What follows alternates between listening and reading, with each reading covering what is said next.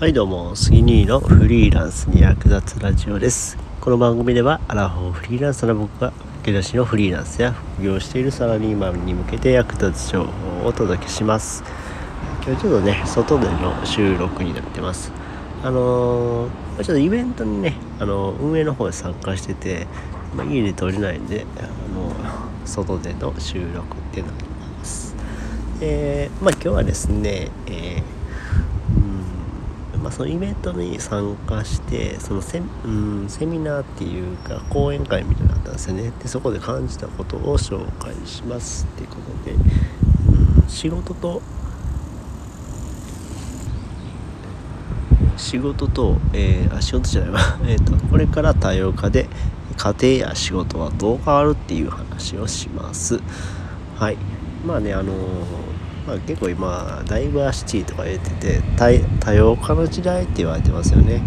うん、まあそれまあ男性女性も関係なくなってきてるっていうのもあるし、うん、まあいろんな意味であのまあ、昔とは変わってきてますよっていうことがあります。まあ、その中で思うのが、えー、1つ目が、えー、個性によって能力が違うよっていう話です。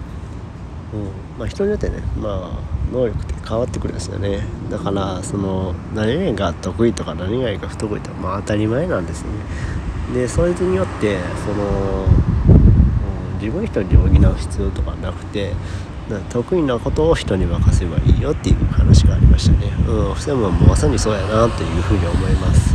うん。まあみんながね、同じ能力である必要はないんかなっていうふうに感じました。で2つ目はですねお互いの違いを認めるっていうことですね。もうそのまあ1つ目に通じるんですけどもまあ違いがあって当たり前ですよね。でそれってどうその中でどうやってこう認め合おうかっていうのが大事になります。